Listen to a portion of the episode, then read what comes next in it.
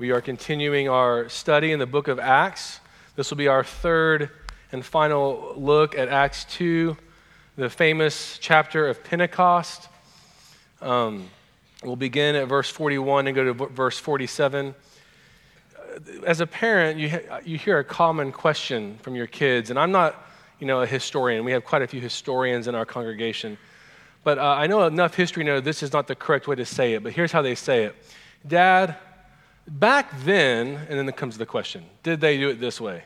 And I think to myself, there is no like back then. Like, there's a lot of back thens.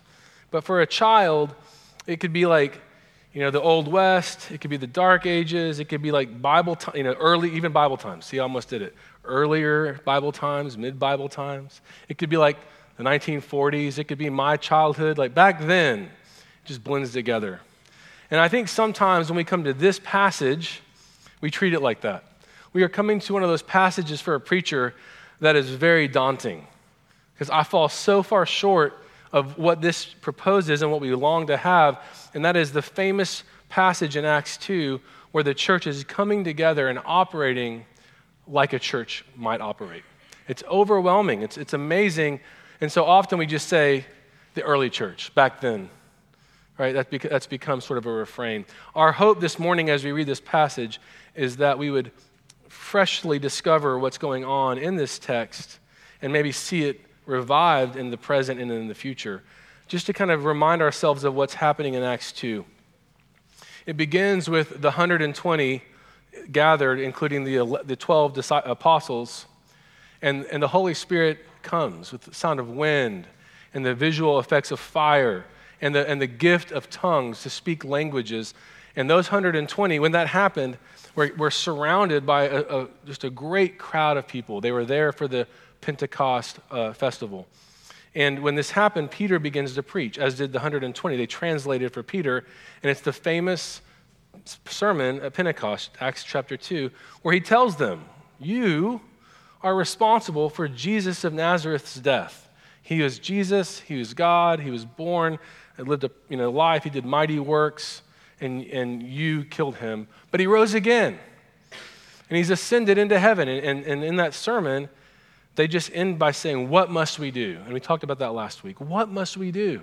They were cut to the core. And he tells them, Repent, be baptized, and, and be, you will be filled with the Holy Spirit. So our passage now takes right on from what happened right after that point, starting in verse 41.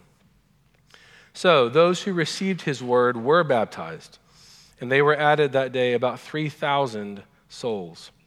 And they devoted themselves to the apostles' teaching and to the fellowship, to the breaking of bread and of pr- the prayers. And awe came upon every soul, and many wonders and signs were being done through the apostles. And all who believed were together and had all things in common. And they were selling their possessions and belongings and distributing the proceeds to all as, they had, as any had need. And day by day, attending the temple together and breaking bread in their homes, they received their food with glad and generous hearts, praising God and having favor with all the people. And the Lord added to their number day by day those who were being saved. This is the word of the Lord.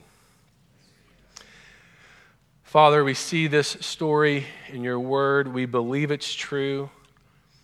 Holy Spirit, we pray that that might happen again and even more so. We know that you are the same Spirit who worked in their hearts. And our prayer is this morning, you'd work in this congregation to begin the process of opening our hearts to loving community and loving you more through the community. I pray that you would help us to this end. Amen. The movie Awakenings is a 1990 movie. I've talked about it before. Uh, it had a pretty profound impact. I was pretty young but um, it's a true story. It has Robin Williams and Robert De Niro, so a, it has a great cast. Robin Williams plays uh, Dr. Sayer. He works at an institution um, where the patients are, have debilitating illness. Kind of, uh, they're catatonic. They're somewhat in a vegetative state. And, and there's more than just those patients, but that's the nature of the hospital. But he was focusing on those patients who had apparently received, they I guess it was encephalitis, 1917 to 1928, the epidemic swept through this community, and they were left now in this state of being catatonic. And it's kind of a depressing beginning to a movie. You, you see the state, and you see it, and, and he is passionate about healing them. And one of the interesting things, I remember the movie, he threw like a ball falls out of his hand, a tennis ball. I don't even know, was he dribbling it? And one of the patients just grabs the ball. And he realizes, okay, this is interesting. And then I think there was a pen, and then some responded to music, and some responded to touch. And he began to realize there was hope for these patients. And he began studying, and he came across a drug that was used for Parkinson's, and he began to administer it to these, this population of patients, of which Robert De Niro was one. And they begin to get better. In fact, they not only were able to start to stand and talk and just become fully functioning, Robert De Niro's character, this is a true story, was the first to be healed. And he began to fall in love with a, with a woman who's like a daughter of one of the doctors. So he starts to have a romantic relationship in his healing. He also begins to ask the hospital, Can I move out? And they begin having this discussion, and he eventually moves into like his own place off site, and they keep in touch. And it's a very amazing picture of this longing to be healthy and to be healed when most of the people who are, would come into that setting would say, This is the new normal. This is the way it's going to be. And, and the reason that came to mind is I think we come to passages like this and we see them and we say, Oh, that would be amazing, almost like it's a fairy tale. But aren't we to long for this kind of reviving? Aren't we to long that our church, our, our people would feel alive and begin to come together in community like this? Um, that's the goal, I think, of, of the new heavens and the new earth. And we know the Holy Spirit is pouring into us now. And I would just say, my hope as we look at this passage would be that we would begin to have hope that there's more, that we could actually grow in our longing to be in community and gospel community. Um, so the concept today, where the theme is the gospel frees us to embrace this community to be awakened from our stupor. And we're going to look at a few things to, to unpack that. And I'm just going to tell you this is a hard passage. And so, good luck. Right? Everyone gets to kind of look down. Every time I glance at you, you can look down, like, don't talk to me. I'm coming for you. So, number one, the premise that we're going to talk about is you are made for community. Thinking about the opening illustration, you're made to be more than the, the, the, where they were. And the doctor who was trying to help them is really a picture of Jesus who's saying, You are made for more. You are made for community. And we know this. We know that we're made for community, but there's this tension, there's this irony in how we go about community, right? For example, everyone in here would agree that social media has both really positive things, right? What's the point behind social media? Community, right? Being involved with each other's lives knowing what's happening with people that we used to know well or we're getting to know, right? It's community based. But what do we do when we're at dinner? Right? You're like at dinner, and you see a commercial about dinner, by the way, they're always laughing and passing food. But most of our dinners, we're like staring at our phone now, doing our social media. So you can see the irony sometimes in community with the world is it has this kind of back and forth. In some sense, community is beautiful, but in other ways, we are isolated. We're sort of alone. And it's a strange um, paradox because we want to be with people, but we sort of don't want to be known too much, right? Remember, something we've been talking about is that Acts 2 is a reversal of what happened at the Tower of Babel. Remember, at the Tower of Babel, you had all of these people building this tower, and they had communication, and so God confused their language. And I'm fascinated because you know they probably could have figured it out, right? Like humans are smart. But there is something about the confusion of language that creates a desire to be apart from each other. And I think when you really start to press into that, the fall, that is what happened in the garden, our original sin is, leads to autonomy. We want to be in charge, we want to be in control. And the moment there's a person that's a little bit different, it creates schism, it creates separation. And so at Babel, you had people, uh, just the outflow of that expression, moving apart from each other. But by the time you get to Acts 2, that's being corrected. And I'll talk about that just in, well, let me, let me unpack what happened. Remember, um, all of these people have come to Jerusalem for Pentecost, 50 days after Passover. They're from all these tribes, all, I mean, all these nations, but they're Jewish, either by conversion or by birth. They speak many languages. And it's just an interesting thought that they've come to this celebration and they can't communicate. Now, a lot of them are Galileans, a lot of them are also from Jerusalem, which is in the south, right? The, and they can speak their language, but a lot of them cannot speak the language. And so when the Holy Spirit shows up, he gives them language and they can speak and they can hear the gospel presentation. And it reverses Babel, right? And so here they are able to hear the gospel presentation and begin to move toward community. But I'm struck by the fact that before the Holy Spirit shows up, they were like already together in a type of community, right? I was thinking about how to illustrate this. Yesterday, no, it's Friday. So I'm an OU grad. So just for those of you that don't know, I love OSU, but I don't get that little fluttering in my heart that most of you get. So I'm for, I almost forget when home games are. I apologize. It's Friday. By Saturday, I know.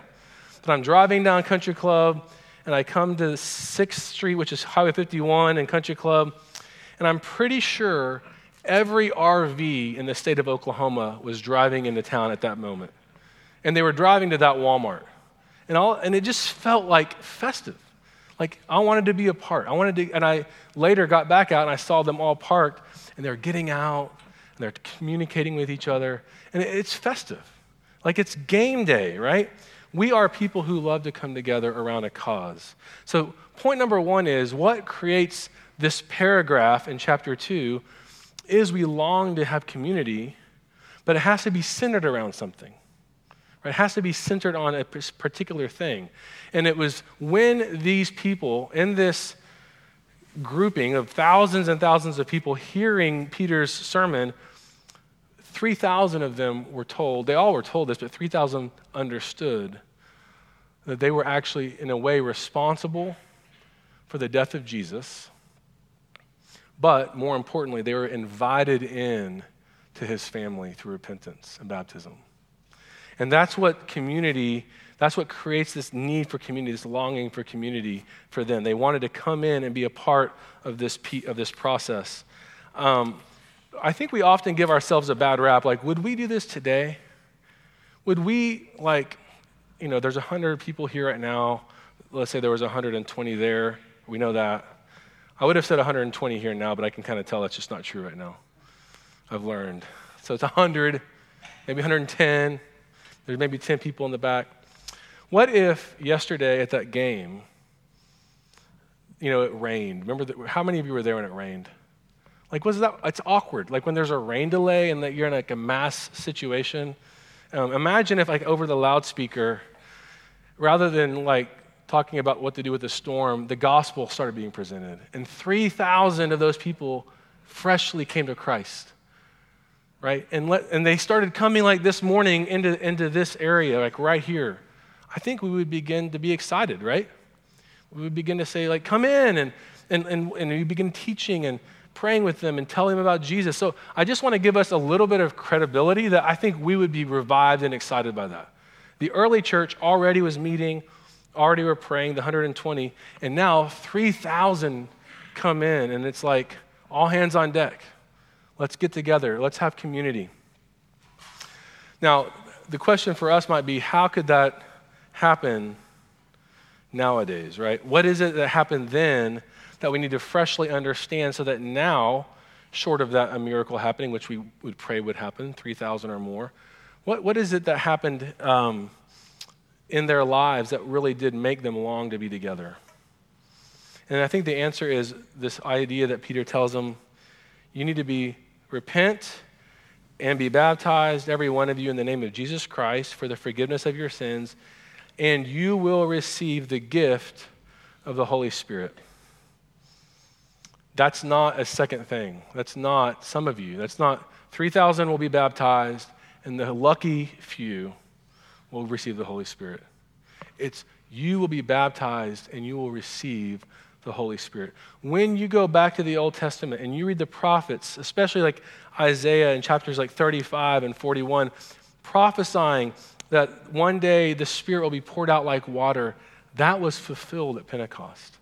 The Holy Spirit, if you are a Christian, dwells in you. Now, so many of us wonder why don't we feel it more?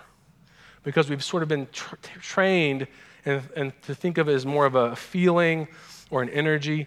But what the Spirit is doing in your soul is applying all of the benefits of Christ freshly for you.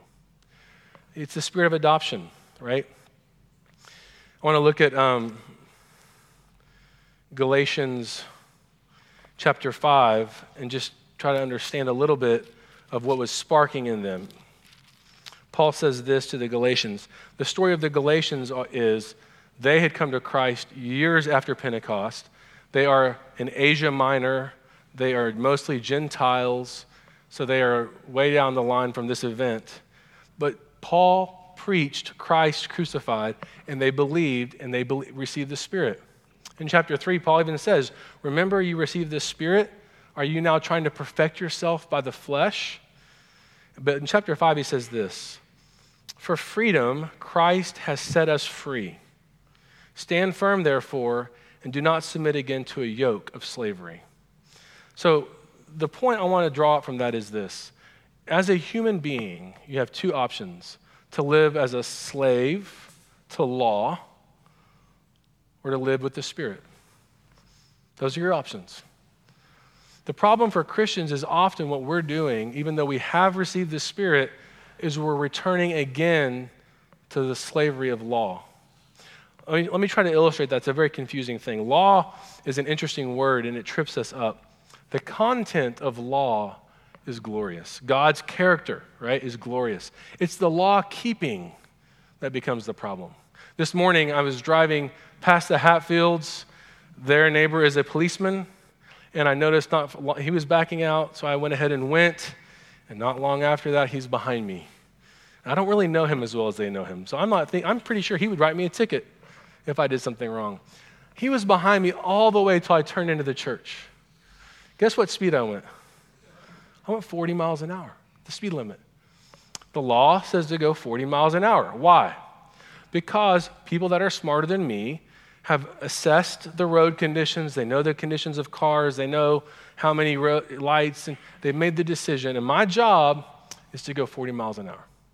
But do you think that's what I was thinking? What, what law, what, what commandment is that based on? Love your neighbor right? I'm loving my neighbor by operating my vehicle safely. That's me keeping the law. But that's not what I was doing.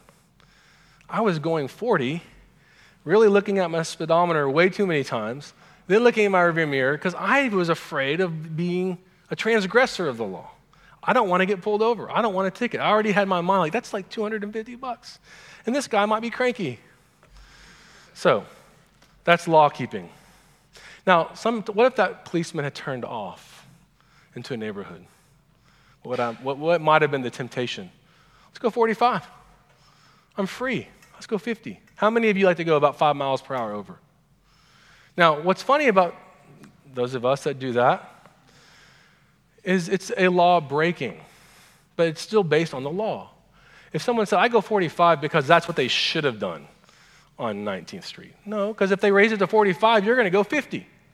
You're going to always go the 5 over or the 10 over because there's something about breaking the law that gives you some kind of feeling. And there's something about trying to keep a law that gives you another feeling. Both are bad. In Galatians, Paul says, neither circumcision nor uncircumcision has any value. The point is this the Holy Spirit comes to set you free. Are you free? I mentioned last week Jubilee. It's fascinating. Again, Leviticus 25, there's a short few verses on the Sabbath there. Of course, there are many other places that talk about the Sabbath, and we believe the Sabbath is a gift from God. But then right after that, he spends a lot of verses on Jubilee. You shall count seven weeks of years, seven times seven years, so that the time of the seven weeks of years shall give you 49 years. Then you shall sound the loud trumpet on the tenth day of the seventh month. On the day of atonement, you shall sound the trumpet throughout all your land, and you shall consecrate the 50th year and proclaim liberty throughout the land to all its inhabitants. Celebration, revival. Why? Because all of the things you've done in the last 49 years have been removed all of the dumb mistakes about land sales you made. You, you shouldn't have done it, but you sold the land, and you didn't mean to, but you became a servant, and you didn't, things didn't go, and now it's being erased. And there's a celebration. You are free. And that's exactly what we're seeing in Pentecost. The irony is this as focused on the law that the Jews thought they were, I mentioned this last week, there is not one recorded event of Jubilee ever celebrated. It never happened. And now in Pentecost, whether that's the meaning of Pentecost or not, it is 50 days after the Passover, but it has a feel of this release of the Spirit in a new community celebrating and we're being revived. So, what does that look like for us? Do you want freedom? Is that a desire of yours? If so, then you will love the community. Why? Because the reasons we don't like community are law keeping reasons. Uh, there's a man named Stanley Voke who wrote a little book called Personal Revival, and he wrote it like in the 80s. He was a pastor in the late 70s, early 80s in Europe, and as a pastor in his 40s or 50s, he realized he was dry, and his faith had really become non existent, and the gospel became fresh for him. And he writes this book about it, and it's, it's average, actually. But the content is amazing because he talks about the freedom. And one of his chapters says, The end of the struggle. And he quotes from chapter 10 4 of Romans, where my version says, For Christ is the end of the law for righteousness. But there's another version that says, Christ is the end of the struggle for righteousness. The point is this we struggle to be righteous. Everyone in this room struggles to be righteous. Most of you, it's not religious. Now, let's talk about the religious laws you're keeping. We all do this a little bit. We come to church, we kind of feel bad when we don't. Maybe it's I need to be involved in a Bible study. Maybe it has things to do with drinking or, or partying or what you do on, on the internet. There's a lot of ways religiously and rightfully you have guidelines. The question is are those things giving you the feeling of righteousness. I'm right because of these things. But move into the social realm. Stanley gives you gives four areas he talks about. Uh, one is the area of appearance. We struggle for the rightness of appearance. One might be the struggle for uh, uh, attainment, what you have, right? Your reputation would be a third. If you start to think about those things, like when do I feel unsettled? And you start to apply that to community. Why don't I have people to my house? It's got to look a certain way. I need, I need people to walk in and approve of my decor and the cleanliness and the food that's in the oven. Or I feel less than. And I don't want to be less than that. So I just don't do it. That's an example of law keeping hurting community, right? There's other things. Maybe it's I'm going to be so busy because attainment is so important, getting things. I'm going to say so busy there's not even a margin for me to welcome someone else into my life. What would happen if we begin to actually believe the freedom that, that the Holy Spirit has given us? What would, what would that begin to actually look like in our community? That we would want to be with each other, that we want to spend time together. What would it do if the Holy Spirit set you free to your view of Jesus? Like, do you like Jesus? Of course, if you're a Christian, you love Jesus. But do you like Jesus? Like, do you really want to spend time with him? I'm afraid that sometimes we talk about how in heaven we'll spend eternity with Jesus. And I'm afraid some of us go, what's that going to be like? And if we're honest, part of it's because we wonder, does he approve of us? Or are we just sort of just kind of average to him? I've, I've mentioned this before, but it really struck me reading the letters of C.S. Lewis, the letter where this, the child's mother writes to Lewis for the child. Lewis always replied to the letters. And it says this question about Aslan. Remember, Aslan is the, the Christ figure, the lion from the Chronicles of Narnia. And when you read the Chronicles of Narnia, you love it when Aslan shows up. You want Aslan in every scene. You want to hold his mane. You want to talk to him. You love him. And he loves you. And this child confesses to Lewis or to his mother, I think I love Aslan more than Jesus. And so the mom writes to Lewis. And Lewis writes a great response letter with like three different points.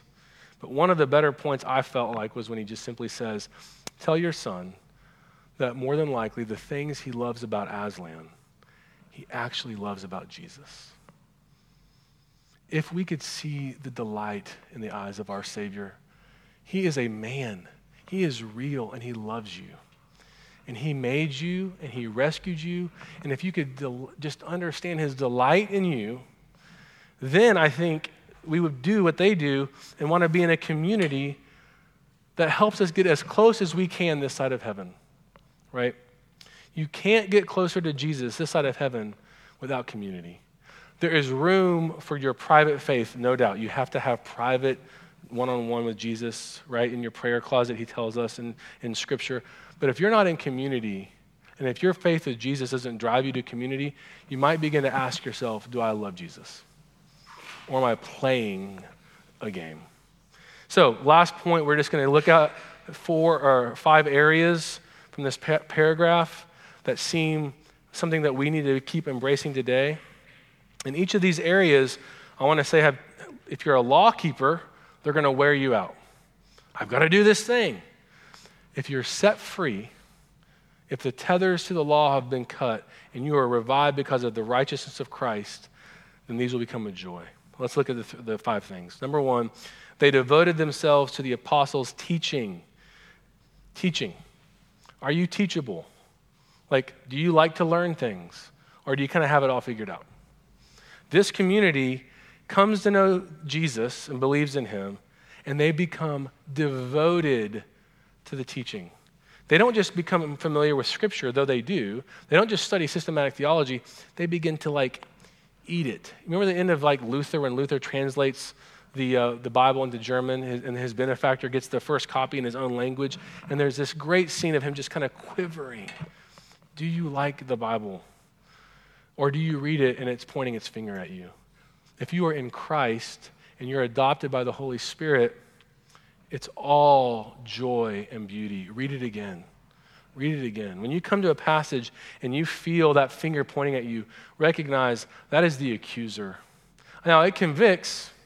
It convicts you, and you, but it convicts you in such a way that you feel the joy of running to his arms. If the Spirit's convicting you through Scripture, you're going to feel the delight of repentance, right? But if it's making you feel bad about yourself and, and like God's angry, you might want to read it again. Go back and read the passage over. Teaching, fellowship. Fellowship. Are we coming together? Do we enjoy our, each other's company? Do I want to know about you? We, in our confession of sin, we, we had some interesting lines of, of um, are we entering into the messiness of each other's lives? Are we willing to be known by each other? Are we telling each other, I struggle, I struggle with that as well? And maybe we could form a small prayer group because we three seem to have this struggle. Like, are we, are we fellowshipping? right? We are, this church, by the way, is so good at talking. Excellent. I mean, really, you walk into this group, I remember the first Sunday I ever came, they like each other. And not every church does. So that's a, that's, an, that's a good thing. But can we work toward fellowshipping, getting in each other's worlds a little bit more? Breaking of bread and prayers, um, worship, communicating. Again, Jesus is in our community, and it's in community that we get to experience Jesus. Is this our longing when we come into church? When we, when we break this, when we eat this meal in a little bit, the Holy Spirit promises to nourish us. And one of the things that we say every week, we quote from Paul in 2 Corinthians, is we eat of this bread and drink of this cup, proclaiming the death of Jesus, what? Until he returns. I want to see him again. I want to be with him. Sometimes during the day when my kids are away, I, I, walk by their rooms, and if I have to go in and turn off a light, I kind of I'm reminded of one of my children, and I like I can't wait to see them again. And I love the things in their rooms. They all four have different things about what stage of life they're in.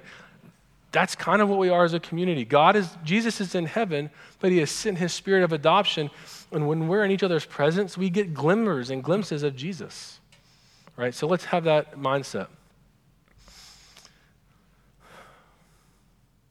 So, Awakening, the movie, I don't, after, after they um, are revived, do you know the end of the movie? I bet some of you that know the movie notice I didn't give you the ending. Uh, Robert De Niro, who's the main character that's healed and has the most normal, fully lived life, begins to notice in his walking and in parts of his body, he was starting to have the symptoms return, right? And he realized that probably the experiment wasn't forever. And so he actually has a records a video, um, I think for his son, uh, of, of him as he's lucid. But then he eventually goes all the way back to that state he was in when the doctor met him, as do all of the other patients. And I just, the reason I'm thinking of that is this the Spirit comes and revives the church, and they wake up and it's beautiful. But the farther we move from the Spirit, the more we're going to just trip right back into our old patterns and our old ways. And in Galatians 3, again, one of my favorite places in all the Bible, I, I quote it every third sermon, so you might as well memorize it. Paul just says, O foolish Galatians, who bewitched you? It was before your eyes that Jesus Christ was publicly portrayed as crucified. And let me ask you only this Did you receive the Spirit by works of the law or by hearing with faith? There is so much in that question because so many of us would say, Oh, yeah, we received the Spirit, right? Like, I forgot about that part. And then how did I receive the Spirit? I guess by faith, right? And then he goes on, Are you so foolish? And he, he's saying that with love. That's a loving, like, come on. He's leaning in. Having begun by the Spirit, are you now being perfected by the flesh? They thought if they added to the things they did, they would be more righteous. And what Paul is saying is your righteousness, your correctness, your feeling of acceptance. Let me make this non religious feeling for a moment. Your self awareness, the way others think of you and all the things that go into how you think of yourself, it's all been paid. Jesus paid it on the cross. And you are now free. I, last week I used a, an illustration of a beach ball in the pool and it just shoots up. You can't keep it down. You are free. You are free to be who you were made to be. Glorious. And when you have that freedom, and when you begin to go back to the gospel, remember, this, this story in Acts 2 is written to Theophilus maybe 30, 40 years later, right? Maybe 50 years later. And that feels like a long, like for us, this is like 2,000 years ago. For him, it felt like an eternity. The church did not look the same. He needed that paragraph as badly as we need it. So we read this paragraph and we don't go, oh, how do I create that? We read this paragraph, Acts 2, verses 41 to 47, and we go, that same Holy Spirit is going to accomplish his work until Jesus returns. And that gives me hope. And it's going to be through community. And it's going to be hard because we are really bad at that. And I'm one, I mean, I'm, I'm with you. So let's begin to pray about how the, the walls of our separation can be broken down. But it's going to be centered on your understanding that you are free because of the work of Christ and you are adopted and his spirit dwells in you. That's what's going to set you free to move into community. Let's pray. Oh God, we, we know these truths. Many, I believe most of us in this room walk with you. We are Christians.